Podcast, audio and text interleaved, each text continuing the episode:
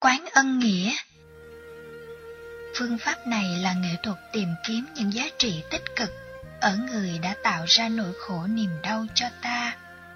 Nhân gian có câu, hơi đau mà giận người dân nước lã. Câu nói này đôi khi cũng đắc dụng.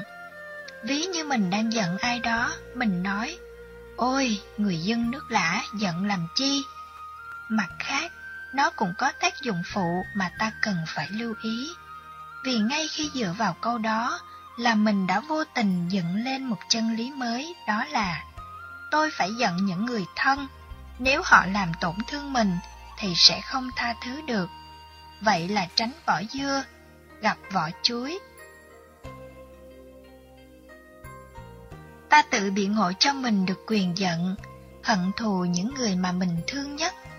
Bởi vì họ đã từng hiểu được ta, từng chung sống với ta, vậy mà họ lại gây ra những trái ngang cho nên nỗi thù hận đó được gia tăng.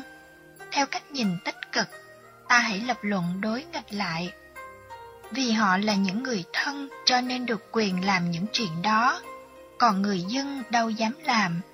Phải thủ lễ, ngoại giao đàng hoàng, quan niệm mới để tìm thấy giá trị tích cực ở người kia và lòng hận thù giảm đi rất nhiều. Đạo Phật dạy phải nhận rõ rằng cái tốt hay không chỉ có giá trị về mặt tương đối. Tốt trong tình huống này nhưng sẽ không tốt trong tình huống khác. Ở những xứ văn minh về khoa học và vật chất thì sự khổ đau đó được hỗ trợ bằng hệ thống an sinh xã hội. Ngược lại, những quốc gia nghèo lập luận rằng phải cho người dân khổ đau để họ có sức chịu đựng. Họ cho hệ thống an sinh xã hội này là nguy hiểm vì sẽ làm người ta ỷ lại. Lý luận nào cũng có chỗ đúng và sai. Hệ thống an sinh xã hội được đặt trên nền tảng tương thân, thuộc cùng chất liệu với lòng từ bi. Nhu cầu đó không thể thiếu, mặc dù phải loại trừ những con người lợi dụng vào lòng tốt của chính sách. Nhưng chuyện đó là chuyện phụ. Đối với vai trò một quốc gia, tất cả những hỗ trợ tương tác lấy lương bổng cao của những người có công ăn việc làm, hỗ trợ người thất nghiệp nghèo đói hay bệnh tật là điều cần thiết. Đặt con người trong tình huống làm quen với nỗi khổ niềm đau để cho họ đứng vững, thực chất chỉ là một lập luận để an ủi. Nếu ai lý luận rằng hạnh phúc phải có mặt từ khổ đau thì người đó sai lầm.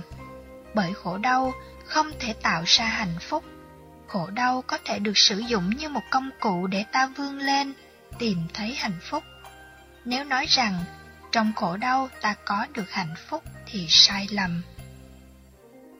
Đó cũng là sai lầm của Ấn Độ giáo và nhiều tôn giáo khác. Chẳng hạn như cho rằng cứ đè nén thân thể bằng cách khổ hạnh ép sát như đứng một chân, quanh năm suốt tháng không hề tắm, nằm trên trong gai để cho cảm xúc về tính dục không còn hiện hữu. Và bây giờ, trạng thái hạnh phúc tối hậu sẽ bắt đầu có mặt. Trên thực tế, trạng thái hạnh phúc chỉ có mặt khi dòng khổ đau được chuyển hóa. Đặt nền tảng hạnh phúc trên khổ đau là ta đã sai lầm ngay từ căn bản của cách thức đặt vấn đề. Đừng rơi vào trạng thái sai lầm đó, hãy gieo những nhân hạnh phúc để ta có được an vui. Trong những biến cố khổ đau, nếu biết cách tỉnh thức để quán chiếu về nhân quả, nghiệp duyên, điều kiện, hoàn cảnh và dấn thân một cách tinh tấn không mỏi mệt, chán nản, thì ta sẽ có cơ hội làm mới những gì mọi người nghĩ rằng sẽ không làm được. Như thế, hai khuynh hướng ứng xử khác nhau sẽ dẫn đến hai hệ quả hoàn toàn trái ngược. Quán về ân nghĩa để ta không rơi vào tình trạng vong ân bội nghĩa, uống nước phải nhớ nguồn, tìm một cử chỉ đẹp của người tạo ra nỗi khổ đau cho mình, để nỗi hận thù không trương sình lên mức tối đa.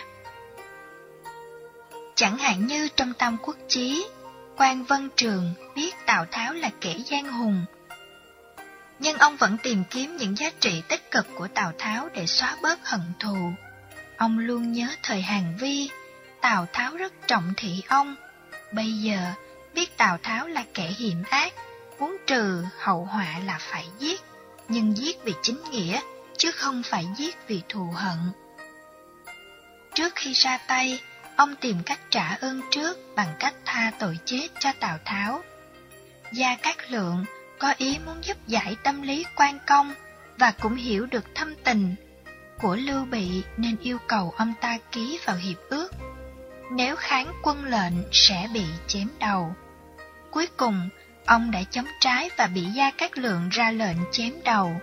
Rất may, nhờ Lưu Bị xin tha và được thoát chết.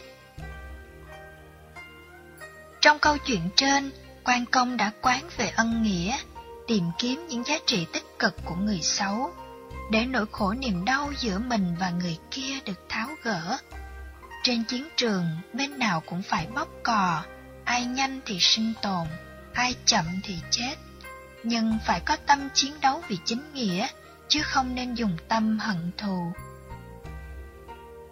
Như thế, lòng thù hận sẽ được tháo gỡ và oan khiên không kết chặt.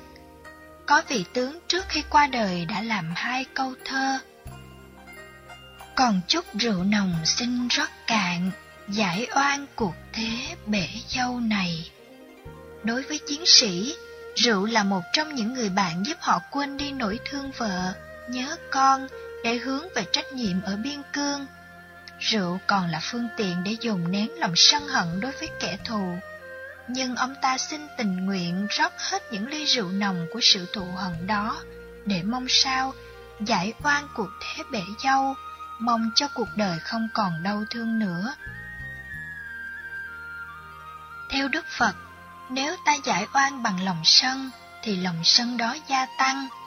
Giải oan cuộc thế bằng những viên đạn thì oan khiên đó sẽ tiếp tục sinh trưởng. Chỉ có giải oan bằng lòng từ bi, bằng sự tha thứ, bằng cách thức quán ân nghĩa thì ta mới thoát khỏi ách tắc trong đời sống cảm xúc của chính mình.